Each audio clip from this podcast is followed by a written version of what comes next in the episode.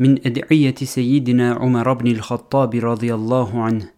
بسم الله الرحمن الرحيم. الحمد لله الذي أعزنا بالإسلام وأكرمنا بالإيمان ورحمنا بنبيه صلى الله عليه وسلم. فهدانا له من الضلالة وجمعنا به من الشتات وألف بين قلوبنا ونصرنا على عدونا ومكن لنا البلاد وجعلنا به إخوانا متحابين فنحمد الله على هذه النعمة ونسأله المزيد فيها والشكر عليها فإن الله قد صدقنا الوعد بالنصر على من خالفنا اللهم احفظني بالإسلام قائما واحفظني بالإسلام قاعدا واحفظني بالإسلام راقدا ولا تشمت بي عدوا ولا حاسدا.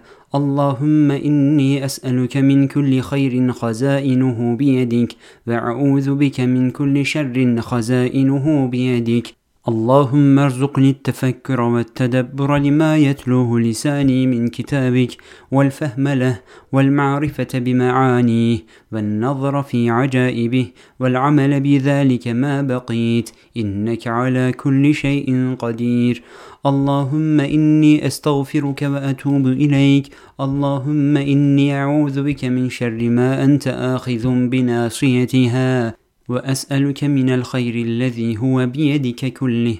اللهم ارزقني خفض الجناح ولين الجانب للمؤمنين. اللهم إني غليظ فليني لأهل طاعتك بموافقة الحق ابتغاء وجهك والدار الآخرة. وارزقني الغلظة والشدة على أعدائك وأهل الدعارة والنفاق من غير ظلم مني لهم ولا اعتداء عليهم ۖ. اللهم إني شحيح فسخني في نوائب المعروف قسطا من غير صرف ولا تبذير ولا رياء ولا سمعة. واجعلني أبتغي بذلك وجهك والدار الآخرة. اللهم إني كثير الغفلة والنسيان فألهمني ذكرك على كل حال وذكر الموت في كل حين. اللهم إني ضعيف عن العمل بطاعتك وارزقني النشاط فيها والقدرة عليها بالنية الحسنة التي لا تكون إلا بعزتك وتوفيقك. اللهم ثبتني باليقين والبر والتقوى وذكر المقام بين يديك. والحياء منك وارزقني الخشوع فيما يرضيك عني والمحاسبة لنفسي وإصلاح الساعات والحذر من الشبهات. اللهم إنا نتقرب إليك بعم نبيك وبقية آبائه وكبار رجاله فإنك تقول وقولك الحق.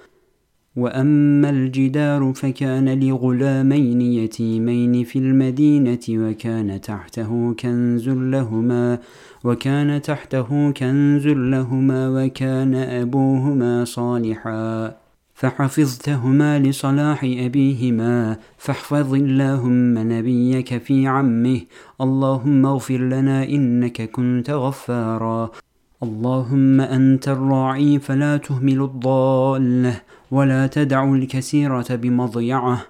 اللهم قد ضرع الصغير ورق الكبير وارتفعت الشكوى وأنت تعلم السر وأخفى. اللهم أغثهم بغياثك قبل أن يقنطوا فيهلكوا. فإنه لا ييأس من روح الله إلا القوم الكافرون. اللهم ثبتنا على أمرك واعصمنا بحبلك وارزقنا من فضلك. اللهم إني أسألك أن ترزقني البركة في الأوقات وإصلاح الساعات. اللهم اجعل عملي كله صالحا واجعله لك خالصا ولا تجعل لغيرك منه شيئا. اللهم إني أعوذ بك من ظلم خلقك إياي وأسألك العافية في ظلمي إياهم. اللهم لا أرى شيئا من الدنيا يدوم ولا أرى حالا فيها يستقيم. اللهم اجعلني أنطق فيها بعلم وأصمت بحكم.